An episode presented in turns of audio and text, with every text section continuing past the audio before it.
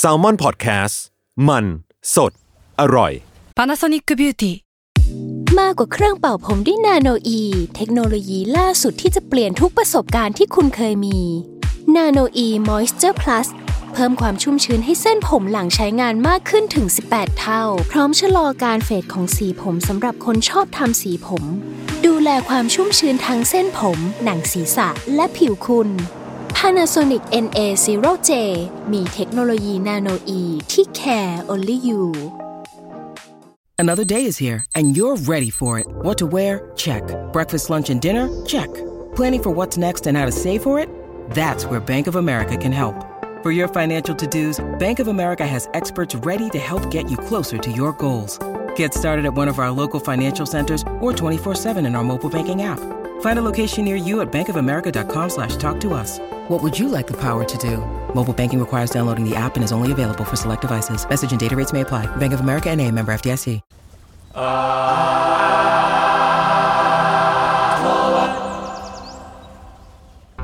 ครับสวัสดีครับ ขอต้อนรับเข้าสู่รายการ Art t o w a r d ครับ เรื่องศิลปะน่าสนใจจนเราไม่อยากเก็บไว้คนเดียวครับ รายการที่จะมาเล่าเรื่องศิลปะเนี่ยในหลากหลายแง่มุมครับ ตามความเอาใจของพวกผมสามคนครับผม พวกผมครับจุนจากสมาร์ทแคร์ครับครับต้นกล้าซัมมอนแลบครับแมงแซลมอนเฮาส์ครับเฮ้กลัยบมาเห็นกันผ่านกลับมาเห็นกันผ่านหน้าจอทุกคนตอนนี้อัดอัดจากที่บ้านนะครับใช่มีแล้วพี่คเมรับงที่อยู่ออฟฟิศตอนนี้ด้ก็วยจะเป็นสามคนที่แบบเฉาเฉาๆหน่อย ถ้าแบบเสียงรอบนี้เราดีเลย์หรือคุยอะไรกันแบบจืดจืดจืดๆก็ขออภัยด้วยนะครับ ครับเราจะพยายามให้เต็มที่ครับโอเคเสียงกูก็เหนื่อยแล้วโอเคอะ week นี้ครับ ตาคุณครับทีเค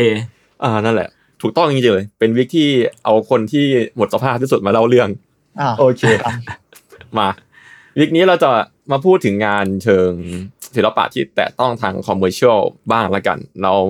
ไปสาย niche กันบ่อยละรอบนี้ก็คือลอง super mass กันดูนะครับทุกคน ก็คืองานศิลปะส่วนมากที่เราเห็นเนี่ย คือเอาจริงๆ ส่วนมากเราจะไม่ค่อยเห็นในเชิง commercial เท่าไหร่เนาะก็คือ commercial ที่ว่าคืออะไรก็คือแบบทำให้มันแบบราคาไม่สูงเข้าถึงง่าย มีการผลิตซ้ำหรือว่า X กับแบรนด์ต่างๆ ก็ว่าไป คือในอดีตเนี่ยเจ้าพ่อ commercial ก็คงไปยุคแบบยุค pop art ที่เริ่มมีการทำอะไรอย่างนี้เยอะขึ้น ก็อย่างแอนดี้วอร์ฮอลเนาะที่กลายเป็นตำนานแล้วก็งานชิ้นจริงของเขาก็ราคาสูงมากๆไปแล้วแล้วก็สิ่งเหล่านี้ครับมันเริ่มเป็นสิ่งที่เห็นได้บ่อยขึ้นเรื่อยๆในยุคนี้แล้วแหละพวกศิลปะเชิง commercial เนี่ยนักวาดภาพประกอบเนี่ยก็ทำกันเป็นแบบเป็นเรื่องคู่กันเรื่องปกติอยู่แล้วแต่ว่าหลายๆครั้งอะครับ เราจะเห็นการที่ street artist หรือกราฟฟิตี้อะมาทำงานในเชิง commercial art มากขึ้นด้วยใช่ปะพอนึกกันออกไหมว่าแบบเป็นใครบ้าง เยอะอะเยอะจริงเยอะมาก เยอะมาก ก็ถ้าเกิดในไทยก็แบบคุณรักกิจ Alex Face มือบอลอะไรอย่างงี้ปะอืมอืมอืมเอออเล็กเฟสเอก็อดูจะเห็นชัดสุด แต่ว่าถ้าเกิดเป็นต่างประเทศอะคุณคุ้นกับใครบ้างโหคาวส์ว่ามันอ่านว่าอะไรนะคาวใช่ใช่คาวส์หรือคอลส์สักอย่างอ่าไม่เขาก็คอเนี่ยที่มีแบบวาดว่าคาแรคเตอร์หัวกะโหลกทรงคล้ายมิกกี้เมาส์เนาะ เออ แล้วก็อืมอืมอืมเอองานงานสองคอก็มีความอ๋อหลากหลายโอเคทางทางราคาสูงเหมือนกัน ผมก็มีโปสเตอร์แท้ของเขาอันหนึ่งที่แบบราคาไม่แพงอะ แบบผมจำได้ว่ามันขิงทำไมมันวะมันมันไม่ถึง มันไม่กี่ร้อยหรือว่าไม่ไม่กี่พันเองเว้ยถ้าเกิดไปซื้อราคาไม่ไม่รีเซลไม่ต้องขิงว่ามันแท้ด้วยวะเออขิงแหละผมแค่เล่าว่ามันเข้าถึงง่ายไงคุณเออผมว่าไอ้การทำอย่างนี้มันก็อาจอาจจะดีเหมือนกันนะในแง่ที่ว่ามันทำให้ศิลปะที่มักมีมูลค่าสูงมันอาจจะเอื้อมถึงได้ เฉพาะในประเทศกำลังพัฒนาอย่างเรา คนที่ เงินเดือนต้องจ่ายใดๆของผมยังต้องยังสามารถซื้อได้อย่างเงี้ยโอเค อืม พอพูดถึงพวกเนี้ยครับ มันจะหนีไม่พ้นอีกลายเส้นหนึ่งเว้ยที่เราคุ้นกันมากๆก็คือ เป็นลายเส้น doodle เส้นหนาๆละเอียดน้อยๆสดใสสดใสหน่อย ดูไม่ทำร้ายใครอย่างอา Keith Haring เลยแล้วกัน วันนี้จะพูดถึงเรื่องของ Keith Haring ครับ คือ Keith Haring อะเป็นคน Yeah. เป็นคนที่ผมรู้สึกว่าเป็นคนที่มีสินค้าตั้งแต่ไม้จิ้มฟันยันเรือรบคนหนึ่งในบรรดา artist ที่มีงาน commercial เว้ย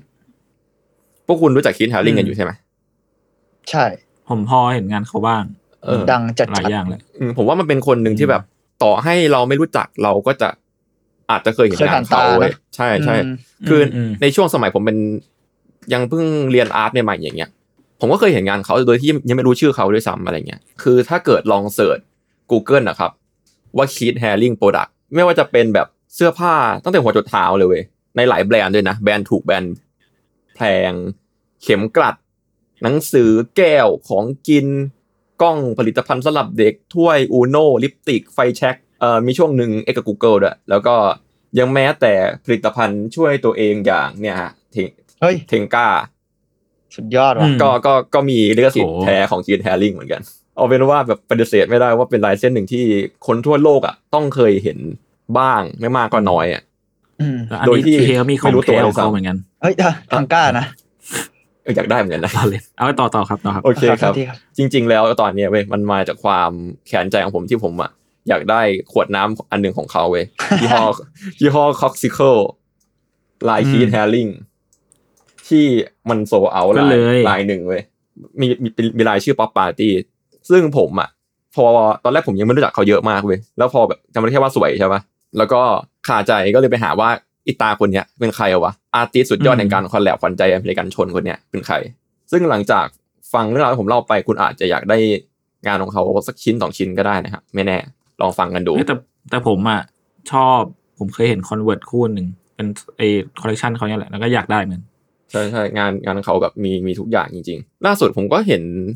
แบรนด์ลีมั้งเสื้อยีนเนี่ยก็ก็ก็มีอืมคอลเลคชันของเขาเหมือนกันแล้วก็ไม่ไม่แพงด้วย ผมมีเสื้อ Uniqlo เขาตัวหนึ่งอะ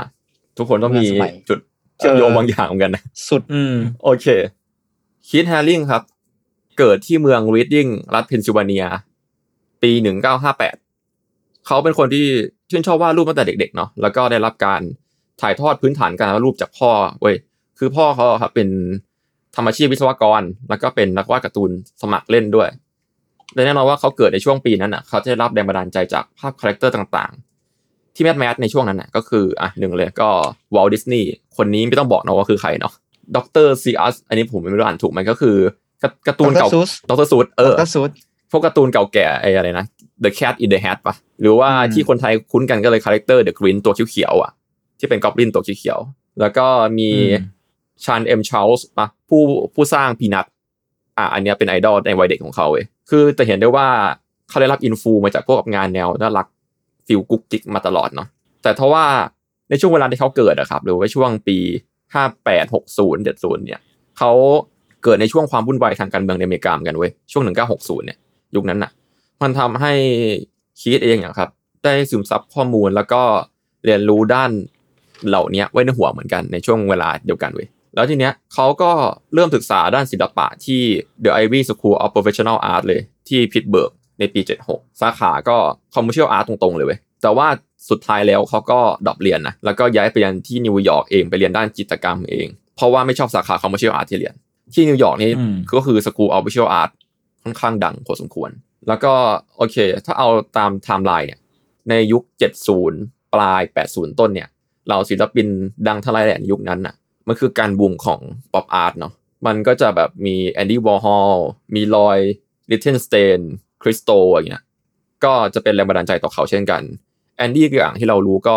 Marilyn เนาะรูป Marilyn กล้วยกระป๋องมะเขือเทศแคมเบลแบบงาน silkscreen อะเป็นคนที่ทำเริ่มเริ่มคิดการทำ mass product ขึ้นในการขาย art แล้วก็ Roy เนี่ย Roy Lichtenstein เนี่ยก็คือเขาคือคนที่รูปการ์ตูนนะเออเออใช่เป็นเป็นเป็นรูปแบบรูปการ์ตูน comic comic อเมริกาจ๋าจ๋าอืมที่แบบใช้แบบ screentone จุดๆกับแม่สีอะอืมอืมอืมเออที่แบบมีรูปแบบ เสียงเสียงเสียงตะโกนแล้วก็มีคำว่าป๊อปอะไรอย่างเงี้ยอ่าเขาเป็นคนนั้นแหละ อ่านึกออกแล้วก็คริสโตนี่เป็นเชิงเชิง installation art ครับ เป็นคนที่ชอบเอาอะไรสักอย่างไปห่อสิ่งของเว้ยเราอืมอาจจะเคยเห็นรูปในเน็ตที่แบบเป็นเป็นห่อต้นไม้เป็นผ้าห่อต้นไม้เยอะๆห่อปราสาทหรือว่าโด่งดังที่สุดก็น่าจะเป็นห่อรัฐสภาเยอรมันเว้ยอันนี้ก็มันๆทั้งนั้นแหละ แล้วก็อาร์ติสต์เหล่านี้ก็เป็นที่นิยมสูงแล้วก็นั่นแหละก็เป็นแรงบันดาลใจของคีตเหมือนกัน ในปี 1980 ถึง 1985 เนี่ย Keith นอกจากที่แบบก็เรียนน่าจะเรียนจบแล้ว แล้วก็แบบรวบรวบรวมผลงานตัวเองมาจัดตามภาษา artist ทำกันเนาะไปไปแสดงในที่ต่างๆเนี่ยทำให้เขาเริ่มเป็นที่รู้จักเหมือนกันเว้ยแต่ว่าตอนนั้นยังไม่ดังนะ แล้วก็สิ่งหนึ่งที่เขาชื่นชอบที่จะทำคือ การวาดภาพกราฟฟิตี้ในสถานีรถไฟนิวยอร์กเว้ยหรือหรือที่เรียกว่าเอ่อ subway drawing อะครับซึ่งอืมโอเค แต่ว่าวิธีที่เขาทำอะ จะไม่ค่อยเหมือนกับใครสักเท่าไหร่เว้ยคือเขาจะใช้ชอล์กวาด ไม่ได้ paint ไม่ได้พ่นอืมแล้วก็ซึ่งมันไม่เหมือนแบบ graffiti artist ปกติ เออเออมันไม่ได้ทั่วไปมันไม่ได้ทำลายสถานที่ขนาดนั้นนะแล้วก็อืมเขาเลือกที่วาดด้วยเว้ยคือเขาจะเลือกที่จะวาดระบนกระดาษดำที่ไว้ติดโปสเตอร์โฆษณาครับ คือเราเราเราอย่างนี้เว้ยคือสมัยนั้นอะปกติมันจะมีการติดโฆษณาแบบโปสเตอร์ลงบนที่ต่างๆเนาะแล้วก็อย่าง อย่างใน subway อย่างเงี้ยสถานีรถไฟอะมันก็ไม่ใช่แบบบิลบอร์ดมาทุกวันนี้ไงมันก็เป็นแค่แผ่นกระดานกระดานหนึ่งที่มี print print ad แปะลงไปใช่ไหมแล้วตรงไหนที่มันว่างอยู่อะ มันจะมีแผ่นกระดาษสีดำแปะไว้ก่อนเว้ยเพื่ออมบอกว่าพื้นที่ตรงเนี้ยว่าง แล้วก็เดี๋ยวพอมีโฆษณาไหนมาลงอะ มันก็จะมีโปสเตอร์ไปไปแปะตรงนั้นนะฮะซึ่งจุดนี้แหละเป็นจุดที่คิดว่า เพราะยังไงซะเดี๋ยวเดี๋ยวก็จะมีคนเอาเอาโปสเตอร์มาแปะทับอยู่ดีเว้ย แล้วก็โอเคเข้าใจอืมแล้วก็จุดเนี้ยเขานึกออกตอนเขากำลังนั่งรถไฟนี่แหละก็กล่าวเลยว่าจริงๆแล้วเขาสนใจการสร้างงานที่สาธารณะมากกว่าเขาชอบ Public Space เว้ยเพราะเขาบอกว่าศิลปะเป็นของทุกคนเขาอยากให้ทุกคนได้เห็นกันง่าย ๆ ประมาณนั้นอืมมันมีบทความหนึ่งของสเปกตรัมเคยลงบทแปลสัมภาษณ์ไว้ประมาณว่า อันนี้เป็นคำพูดของเขานะผมสนใจที่จะสร้างงานศิลปะที่ทำให้ผู้คนจำนวนมาก เท่าที่เป็นไปได้ สามารถร่วมพินิจพิเคราะห์หรือมีประสบการณ์ร่วมกับมันได้ เหมือนกับที่อยากให้มันมีความเห็นที่แตกต่างกันออกไปเกี่ยวกับงานมากที่เท่าที่จะเป็นไปได้ โดยไม่ยึดติดกับความหมายแค่ความหมายเดียว คนที่ดูงานคือผู้สร้างความเป็นจริง ความหมายและ concept ของงานชิ้นนั้นๆ ผมก็เป็นแค่คนกลางที่พยายามรวบรวมความคิดต่างๆ เข้าด้วยกัน อันนี้มันเป็นสิ่งที่อธิบายความคิดแล้วก็ความเป็นตัวเขาได้ในระดับหนึ่ง แล้วก็อืมการที่เขาเริ่มทำงานศิลปะที่สาธารณะอย่างนี้โดยเฉพาะซับเวย์ทำให้เขาได้เป็นที่รู้จักมากขึ้นเว้ยเพราะว่าคนมาเห็นเขา แล้วก็เริ่มมีคนจ้าง เริ่มมีคนยืนมุงงาน หรือว่าแม้กระทั่งโดนตำรวจจับก็ตามเว้ยไม่มั่นใจว่าเป็นตำรวจหรือรปภนะผมคิดว่าน่าจะเป็นรปภมากกว่า คือสามารถเสิร์ชใน YouTube ได้เลยครับว่า from the archives Keith Haring was here มันจะเป็นคลิปที่เป็นพ่อหนุ่มแว่นคีทของเราเนี่ยกำลังใส่เสื้อกล้ามแบบสุดชิลเลยนะ เสื้อกล้ามกางเกงยีนอะแล้วก็ถือช็อคไปว่าดแผ่นปิดโฆษณาสีดำอย่างที่บอกไปอะ แล้วก็มีคนยืนมองเว้ยแล้วก็สักพักก็จะมีรปภเดินมาจับเลยมัดแขนเดินลากเขาไปเลยอืมอะไรอย่างเงี้ยถึงขนาดนั้นนะฮะการวาดภาพของเขาเนี่ยมันก็เยอะมากคือเขาวาดสิ่งเหล่านี้ไปเป็นเป็นรอยรูปได้เลย แต่ก็ไม่มีสถิติบอกนะว่าแบบแกโดนจับไปกี่รอบ กลับมาที่สไตล์ของเขากันบ้าง เผื่อทุกคนยังไม่เห็นภาพเนาะงานของคีธแฮร์ริงเนี่ยอย่างที่เราคุ้นๆกันก็คือ มักจะเป็นรูปของเอ่อรูปของคนสุนัข รูปสัตว์ รูปหัวใจใช่ปะอืม งานของเขาอะครับจะเป็นรูปแบบคนเส้นหนาๆเนาะคล้ายๆกับพวกซิมโบลิกของพวกแบบมนุษย์บนป้ายจราจรต่างๆ มากกว่า แต่ว่าแบบจุดต่างก็คือมันจะไม่ดูไม่แข็งแบบนั้นเนาะมันจะดูผิวไหวกว่า ที่สำคัญคืออมส่วนมากแค่ทั้งหมดอะ จะไม่มีหน้าตาเว้ยจะเป็นเส้นโค้งมนสีสดใสใด ๆ เหตุผลที่คนเหล่านี้ไม่มีหน้าตาครับ เพราะว่าเขาต้องการจะสื่อถึงแบบเรื่องของการไม่มีเพศ ไม่มีอายุ ไม่มีเชื้อชาติเว้ย คือทำหน้าที่เป็นการเล่าสัญลักษณ์ของเขาว่ามนุษย์อย่าไม่แบ่งแยกเท่านั้นเอออืมซึ่งอันนี้ก็เป็นไปตามบทสัมภาษณ์ต่างๆนานาของเขาเลยเขาพูดไว้ประมาณนี้แหละ แล้วก็เราอาจจะคุ้นชินกับงานของเขาในในมุมน่ารักคารักโพสิทีฟเยอะเนาะคนกับหัวใจอะไรอย่างเงี้ยแต่ว่าจริง ๆ แล้วอย่างที่เกริ่นไปตอนต้นเลยว่าเขาเกิดในช่วงความวุ่นวายทางการเมืองในยุค 1960 นะครับทำให้แท้จริงแล้วอะงานของคีตนั่นนะพูดทุกอย่างเว้ยถ้าเกิดสังเกตดีๆไม่ว่าจะเป็นอะไรที่เข้าใจง่ายตรงไปตรงมา หรือ พูดถึงการแบบเหยียดเพศเหยียดผิว ความรักทั่วไปหรือ LGBTQ ยาเสพติดเซ็กชีวิตสังคมการเมืองสงคราม หรือแม้กระทั่งความตาย แต่ว่าด้วยสไตล์ของเขาอะครับ มันทำให้งานมันดู soft แล้วก็เสียบง่าย อืม แล้วก็ช่วงที่งานเขาเดือดจัดๆเนี่ย จริง ๆ ไปดูช่วงที่เป็น Subway Drawing ได้ครับ จะมีให้เห็นเยอะเลย อาจจะลอง search ดูว่า Keith Haring Subway Art ใน Google ก็ได้ มีน่าสนใจเยอะมาก เดี๋ยวผมจะลองเล่า บางรูปที่ผมไปเจอมาให้ดูแล้วกัน อย่างเช่น มันจะมีรูปหนึ่งที่ว่าเป็นแบบคนกำลังบินแล้วก็มีหมาเห่าอยู่ข้างล่าง แล้วก็มีมือปริศนามาเด็ดปีกอย่างเงี้ย อันนี้มันก็ดูอืมสื่อทางการเมืองเนาะแล้วก็มันจะมีรูปเชื่อมต่อด้วยนะ ก็คือมันจะมีรูปรูปหนึ่งที่เป็นเหมือนคนกำลังใส่หัวหมาเว้ยแล้วก็พูดออกมาเป็นสัญลักษณ์คล้ายๆอะตอมิกนิวเคลียร์แล้วก็มีคนตัวเล็กวิ่งมาเหมือนกำลัง เฮโลดีใจด้วยแต่ว่าอันอันอันนี้คือภาพหนึ่ง แล้วต่อมาก็มีภาพต่อมาที่เหมือนจะต่อกันเว้ยก็คือ เป็นภาพคนกำลังใส่หัวหมาเหมือนกัน หัวหน้าหัวหมาหน้าตาเหมือนกันเลย แต่มีหมาธรรมดามายืนเห่าไว้เฉยอะไรอย่างเงี้ยมันก็สื่อได้ หรือว่านั่นแหละ คนถูกหักปีกเอยหรือว่า หรือว่าคนกำลังขี่สัตว์ประหลาดสักอย่างที่หัวเป็นทีวีอะครับ อะไรอย่างเงี้ย ก็จะมีหลายอย่างหน่อยอื การเกิดแก่เจ็บตายก็มีอย่างที่ว่ามันมีรูปหนึ่งเป็นเป็นคล้ายๆกับแม่น้ำอะครับเป็นน้ำเป็นทะเลผมไม่ไม่ไม่มั่นใจแล้วแบบเป็นเป็นรูปปลากำลังว่ายเป็นวงกลมเว้ยแล้วก็จากปลาค่อยๆกลายเป็นคน แล้วคนก็ค่อยๆกลายเป็นปลาดูว่าเชิงศาสนาเนี่ยก็ยังมีว่าจะเป็นแบบเป็นรูปคนกำลังเหมือนกำลังถูกชูบนบนไม้กางเขนอะแต่ว่าแล้วแล้วแล้วก็มีมีรูปหมาเห่าอีกล้วเป็นหมายืนเห่า แล้วด้านหลังเป็นรูปทีวีที่กำลังฉายภาพนี้ อยู่ เป็นคนบนกางเขนเหมือนกัน แล้วก็มีรัศมีเหลืองรอง แต่ว่าภาพภาพที่อยู่ด้านข้างล่างเป็นคนที่กำลังก้มหน้าลงเฉยๆไม่มีกางเขน แต่ทำท่าเหมือนกัน อะไรอย่างเงี้ยผมว่างานงานเชิงสัญญาเขาในช่วงซับเวดออิงอะเยอะเยอะมาก งานการเมืองด้วยก็ตามอืมหรืองานเอาสนุกเขาก็แต่มีพอเห็นอย่างนี้แล้วรู้สึกว่างานงานเขามิติเขาเยอะเหมือนกันนะแต่แบบเหมือนเราก็คงจะคุ้นเคยกับการแบบ ความป๊อปความน่ารักอะไรของเขาอะอืมอืมในในสินค้าอะไรอย่างเงี้ยเออจริง ๆ แล้วผมว่างานงานเดือดเดือดๆเขาเยอะเหมือนกันเว้ยแต่ว่า พอพอมันถูกไปพูดในเชิงสินค้าเนาะเราจะเห็นงานของเขาแบบ เอาแค่ character บางตัวของเขามา อะไรอย่างเงี้ย มามาทำให้มันน่ารักขายง่ายเฉยๆอะไรอย่างเงี้ยครับ ใครสนใจก็ลองไปเสิร์ชเพิ่มครับคีดแฮร์ริงซับเวอาร์ตผมว่ามีอะไรให้น่าสนใจให้น่าดูอีกเยอะแหละเขาทำเยอะมาก คือพูดได้หมดแน่นอนเว้ย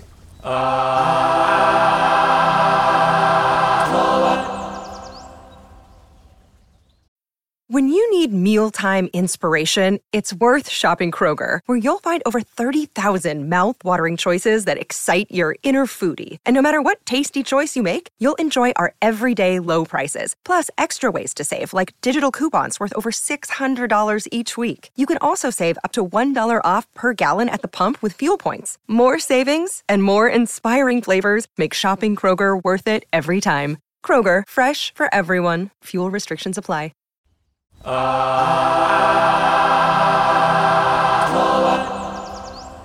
่อนจะไปพูดถึงสเต็ปต่อไปของชีวิตของเขานะครับ ที่เริ่มแมสขึ้นนั้น ผมขอแวะพูดถึงเอกลักษณ์อัตลักษณ์งานของคีตหน่อย คือนอกจากการที่เขาชอบวาดคนที่ไร้หน้าตาแล้ว เรามักจะเห็นการวาดรูปของคนที่มีปีก หรือว่าล่อนลงหรือมีปีกจริง ๆ บ่อยเหมือนกัน รวมทั้งรูปหมาเห่า หรือ barking dog เนี่ย ที่บางครั้งก็เป็นหมาที่มีรูปทรงยืนได้เหมือนคนก็มี งานเหล่านี้ครับมักจะเป็นสัญญาแบบง่าย ๆ แต่ว่าสามารถเล่าได้หลายมุมมองก็ตีความได้เยอะเนาะพบได้บ่อยในงานของเขาจริง ๆ แต่เอกลักษณ์ที่สุดเลยของเขาอะครับ ก็คือจะเป็นสิ่งที่เรียกว่า radiant baby เว้ย radiance แบบเปล่งประกายอะไรอย่างเงี้ยเอ้ยแบบรังสีป่ะเปล่งประกาย ใช่ใช่ก็คือมันจะเป็นภาพของเด็กที่ไม่บอกอีกแหละว่าเป็นเพศอะไรไม่เห็นหน้าเนาะ เอออย่าอย่ามองว่าเป็นรูปคนกำลังทเวิร์กนะครับ ตอนแรกผมมองอย่างนั้นเหมือนกัน แล้วก็เป็นเด็กที่กำลังคลานไปข้างหน้าครับ มีรัศมีเป็นขีดๆออกมารอบๆตัวเลย นั่นแหละ มันเป็นการเล่าของแบบก้าวแรกของชีวิตที่บริสุทธิ์ความไร้เดียงสาครับ คือ Keith ได้บอกไว้ว่าเด็กๆอะรู้บางสิ่งบางอย่างที่ผู้คนที่โตมานั้นลืมไปแล้วครับ เขาเลยชอบใช้สัญลักษณ์นี้เว้ย Radiant Baby นอกจากนั้นนะฮะก็จะมีอีก character หนึ่งที่เห็นได้บ่อยก็คือชื่อว่า Three Eye Man คือจะเป็นรูปของ character ที่เป็นรูปหน้าคนที่มีสามตาครับ มีจมูกมีปากครบเลย ที่ปกติแล้วเขาจะไม่ค่อยได้วาดคนที่มีหน้าตาใช่ไหมอันนี้เป็นตัวเดียวเลยมั้งไม่เอ้เป็นเป็นไม่กี่ตัวแล้วกัน ที่เขาวาดแบบเห็นหน้าเห็นตาครบๆครับ แต่ว่าอันเนี้ย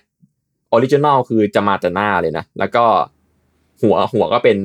เป็นสี่เหลี่ยมไม่มีตัว เออ แล้วก็ไอตัวนี้มัน ถูกเอามาทำเป็น toy เยอะแยะเต็มไปหมดเลย แล้วก็โอเค ตอนนี้ทุกคนคงพอรู้แล้วว่างานของ Keith เป็นลักษณะยังไงนะครับ มีความคิดแนวไหนทำไมถึงมีความดีในการเล่าของเขาใดๆ ทีนี้ผมจะมาพูดว่าแบบการวาดภาพในสถานยุทธไฟของเขานี่แหละ ที่ทำให้เขาอะเริ่มมีชื่อเสียง มีคนรู้จัก มีคนว่าจ้างขึ้น ได้ทำงานชิ้นใหญ่ขึ้นด้วย เพราะว่าคนเห็นเยอะเนาะยังไม่รวมถึงการที่เขาแบบรวบรวมงานศิลปะของตัวเองเนี่ย จัดแสดงในเทศกาลทั้งเดี่ยวแล้วก็กลุ่มหลายครั้ง มักจะไปจัดตามสถานที่สาธารณะแถวย่านอย่างโซโหแมนฮัตตัน เช่นคลับหรือโรงหนังครับ หรือว่าแม้กระทั่งศูนย์เยาวชนคาทอลิกด้วยก็ตามครับ ในช่วงปี 1983 ครับ เขาได้ paint ผนังเป็น character เฉพาะตัวของเขาอย่างที่ผมพูดไปก็คือ Radiant Baby Barking Dog แล้วก็ Figure Dancing Figure Dancing ก็คือ เป็นงานของเขานั่นแหละแบบคนกำลังเต้นนะฮะที่เราเห็นได้บ่อยมากๆเลย ที่เคยบอกไปโอเค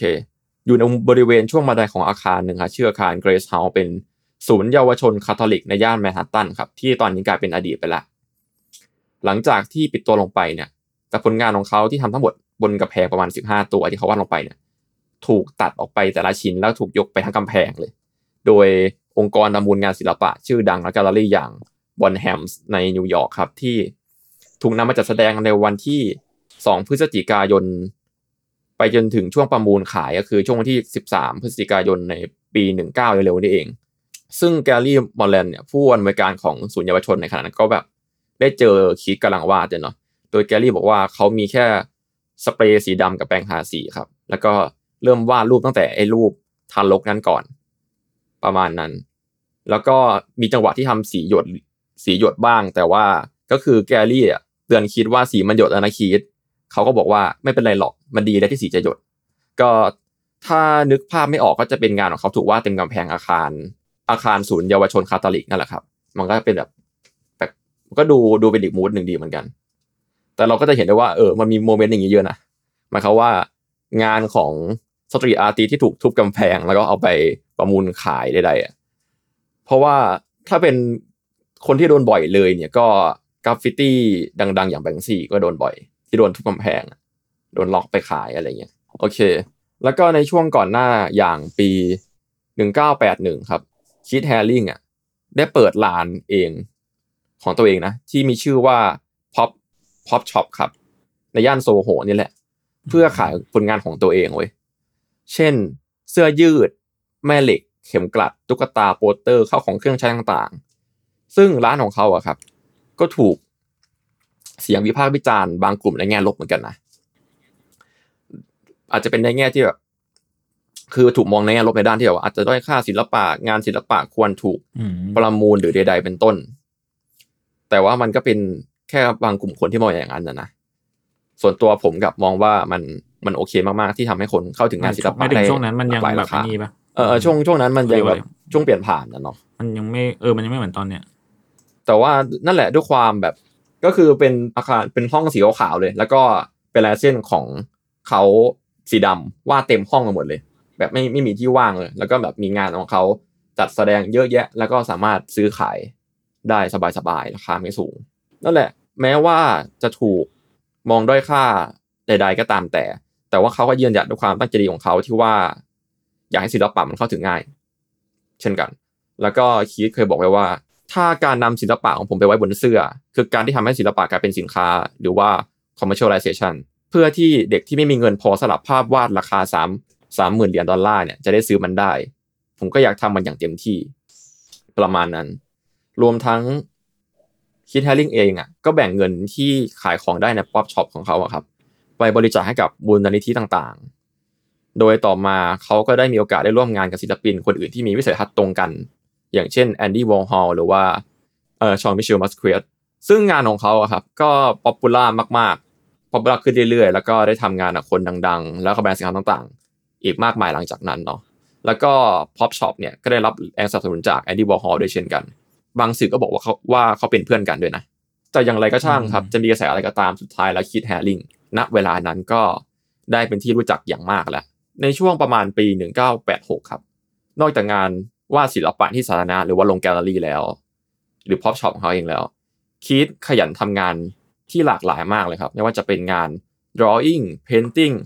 ไปจนถึง animation ครับ บน billboard Spectacolor ใน Times Square ทำแอนิเมชันเดี๋ยวก็สามารถ search ใน YouTube ได้ว่า Keith Haring Rotterdam Expo วงเล็บ Times Square ครับ ก็จะเป็นแอนิเมชัน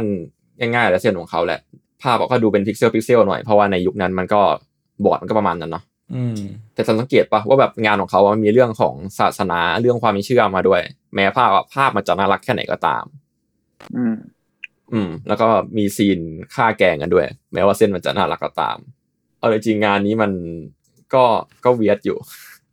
จริง ๆ มันตีความได้เยอะมากเลยเออมันมีความเวียดเวียดแต่มันเองมันให้มันมี scene แทงกันด้วยแล้วมันสามารถขึ้น Times Square ได้วะ ผมก็ไม่ทราบเหมือนกันมันน่าจะเป็นงาน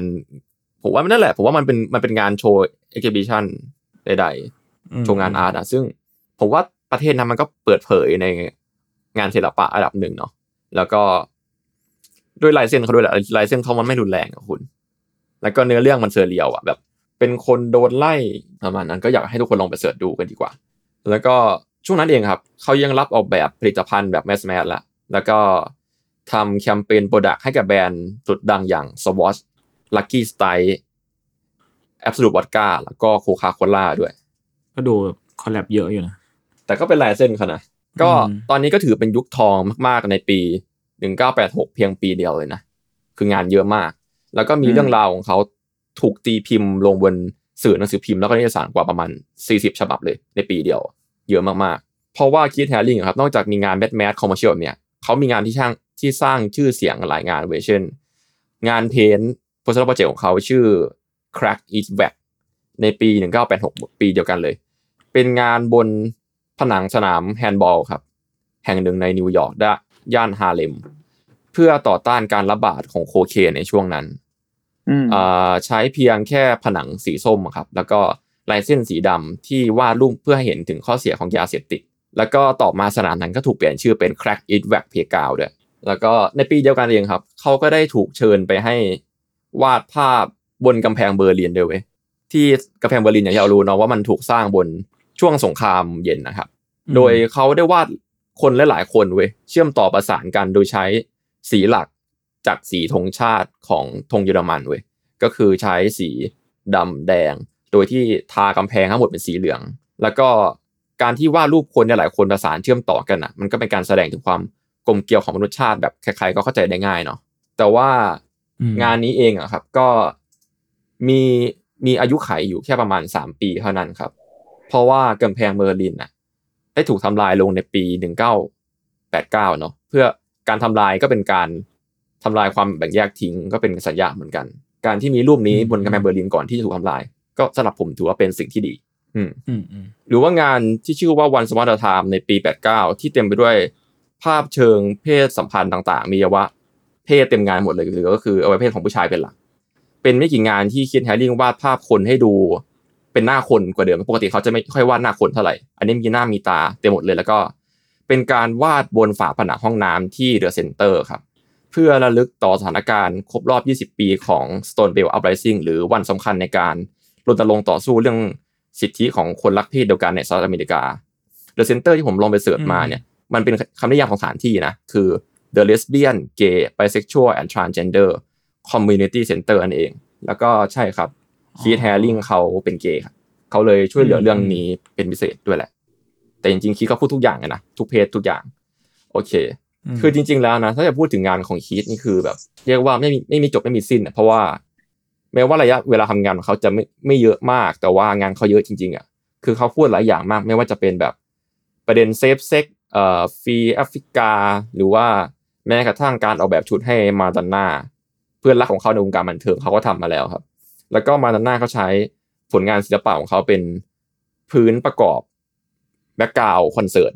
ในคอนเสิร์ตมาดอนน่า Into the Groove Sticky and Sweet Tour ในปี 2008 เหมือนกัน หรือแม้แต่งานเซลล์บ้างอย่างงานชื่อ Andy Mouse ครับเป็นรูปของแอนดี้วอลฮอลแต่งตัวเหมือนมิกกี้เมาส์เลย แล้วก็ด้านล่างเป็นกองเงินเป็นฟ่อน ก็ก็มีก็ทำมาแล้ว เรียกได้ว่าคีธแฮร์ริงนอกจากจะขยันแล้วอะก็ทำงานหลากหลายเนาะแล้วก็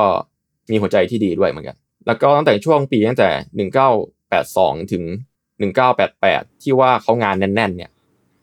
เขายังได้วาดภาพในที่สาธารณะกว่า50แห่งใน 12 ประเทศทั่วโลก และส่วนใหญ่ครับทำเพื่อการกุศล ช่วยเหลือเด็กกำพร้า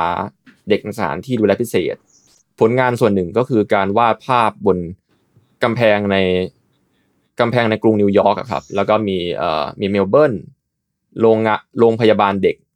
เนกเกอร์ในกรุงปารีสแล้วก็อื่นๆเลยครับ แล้วก็จะมีงานชื่อดังงานหนึ่งชื่อ เป็นงานเพ้นชื่อ City Kids Speak on Liberty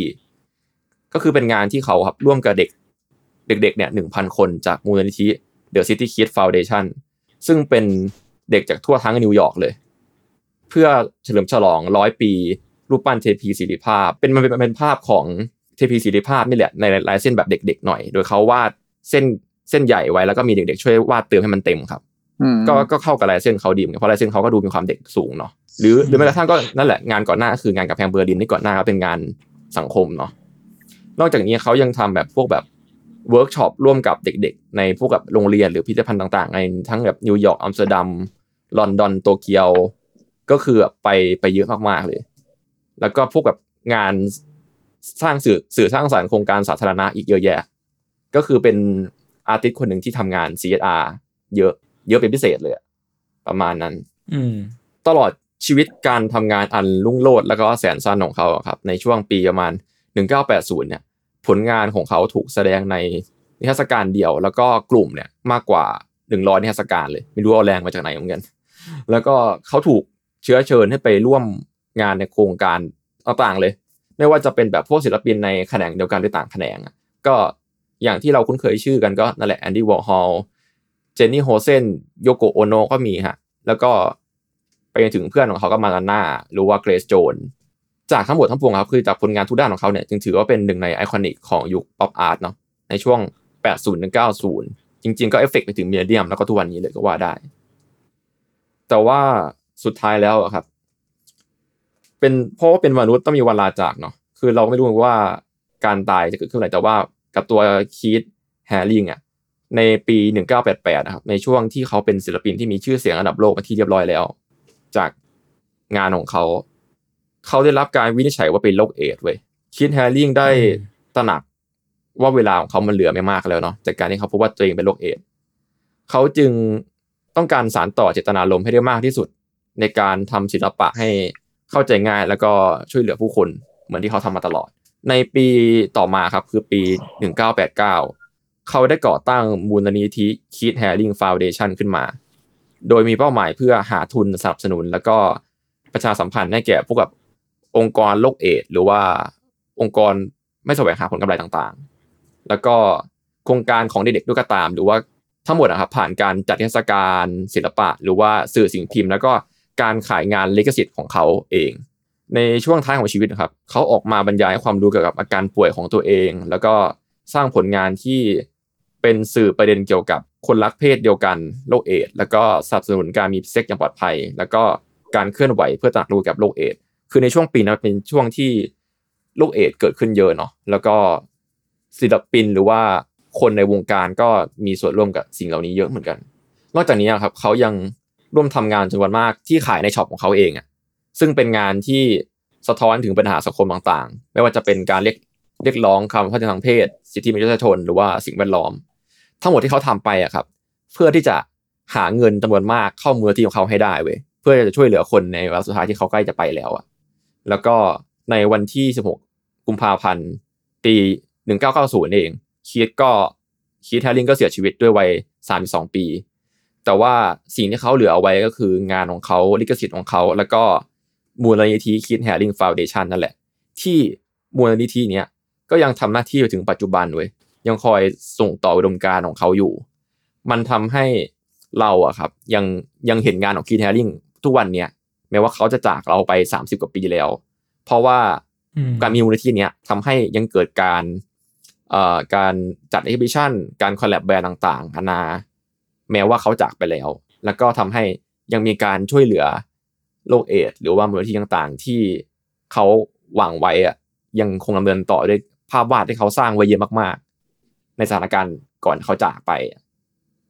ประมาณเนี้ยฮะก็พอฟังถึงตัวนี้ก็คือนั่นแหละ ทุกคนก็อาจจะอยากมีงานของคีทแฮร์ริงไว้กับตัวมากขึ้น ประมาณนั้นแล้วกันถือว่าเป็นคนหนึ่งที่ตายแล้วก็ยังเสียเรียกว่าไงวะศิลปะยืนยาวของจริง ชีวิตอืมอะประมาณนั้นชีวิตสั้นศิลปะยืนยาวของจริงก็น่าจะคนนี้แหละ แล้วก็แต่งานเขาแบบร่วมสมัยมากหมายถึงรู้สึกว่า ตอนแรกผมที่ผมไม่ไปอ่านประวัติเขามาเนอะก็เพิ่งรู้จากที่เคว่าเขาเขาแบบเสียแล้วเลยตอนแรกเขาคิดว่าผมนึกว่าแบบเป็นรุ่นใหม่ ๆ ที่ยังอยู่ด้วยด้วยซ้ำเลยอืมอืมเขาเขาเป็นคนหนึ่งที่แบบ ผมพอไปไล่เสิร์ชดูถึงรู้ว่าเขาตายแล้วเว้ยเพราะว่า เรายังเห็นงานเขาออกมาเรื่อยๆแบบ มีทุกปีเลยอะอืม ก็กลายเป็นว่าทั้งหมดทั้งปวงคือรูปวาดที่เขาสร้างไว้เฉยๆแล้วก็มูลนิธิ นำต่อทำต่อ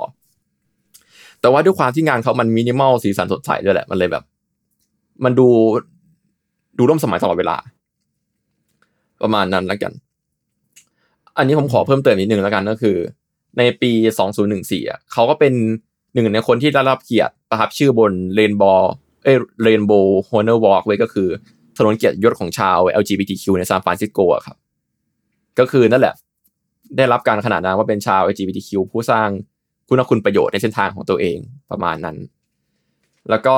อืมในปี 19 เขาได้รับการยกให้เป็นหนึ่งใน 50 นักบุกเบิก แล้วก็วีรบุรุษคนสำคัญของ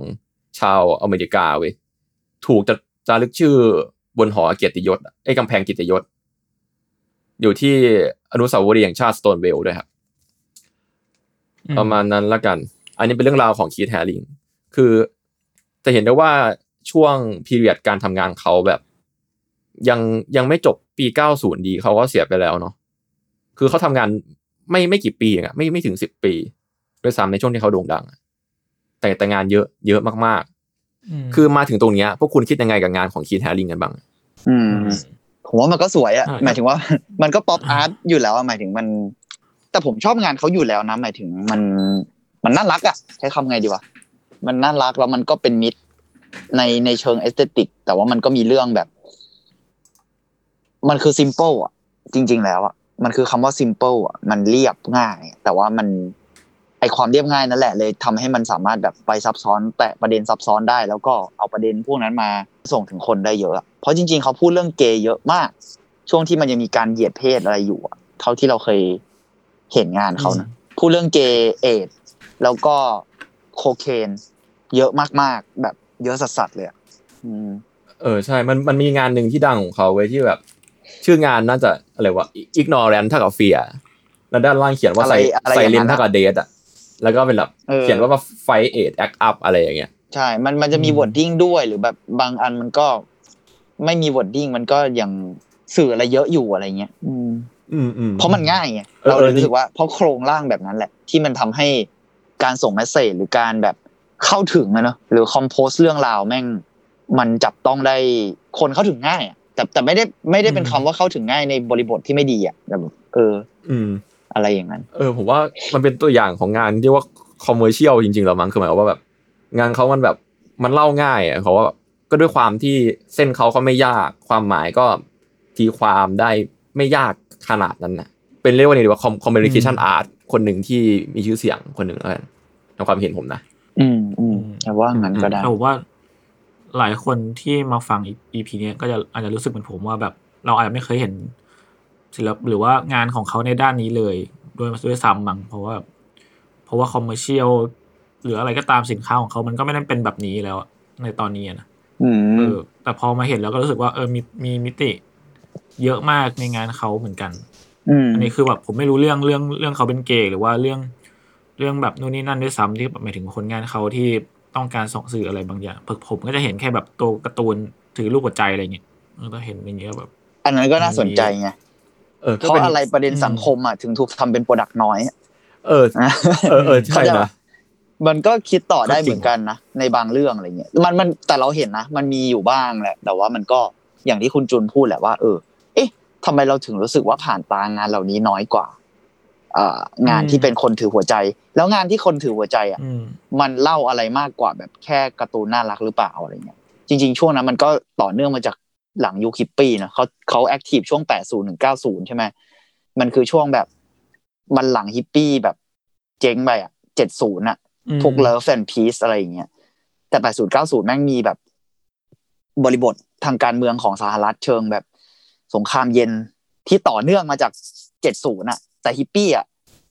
แอตติจูดแบบฮิปปี้มันพังแล้วไง มันโชว์ว่าแบบ เอ้ย มันไม่ work หลายอย่างหรือแบบคนหมดศรัทธากับ Peace and Love ในแบบฮิปปี้ไปแล้วอะไรเงี้ย แต่พอมาเป็น80ปุ๊บ ไอการหมดศรัทธากับ Peace and Love ในแบบฮิปปี้อะ มันจบไปแล้วใช่ไหม แต่ว่าสงครามเวียดนาม สงครามต่างๆ มันยังอยู่แต่มันเปลี่ยนรูปแบบเป็นสงครามเย็นอะนึกออกปะอืมเพราะฉะนั้นเราเราเราไม่รู้บริบทเชิงลึกของเอ่อ รูปหัวใจเขาขนาดนั้นนะแต่เราคิดว่าเขาคิดในเขาคิดเกี่ยวกับเรื่องพีซแอนเลิฟด้วยเพราะมันก็จะมีสัญลักษณ์พีซอะไรอยู่ในงานเขาเยอะเหมือนกันนะจริง ๆ แล้วอะอืมอืมพวกหัวใจหรือว่าไอตัวพีซที่มันเป็นวงกลมขีดๆอะนึกออกไหมเออพวกคุณคิดว่าทำไมศิลปินถึงชอบตั้งงานชื่ออันไนเติลวะคืออย่างนี้เว้ยคือคุณคีตเนี่ยเขาเป็นคนที่ตั้งชื่องานว่าอันไตเติลเยอะ เยอะมากๆคนหนึ่งเลยอะคือถ้าเกิดไปเสิร์ชงานเขาในเน็ตอะ และหลายงานที่เป็นที่จดจำเลยนะ ชื่องานว่าอันไตเติล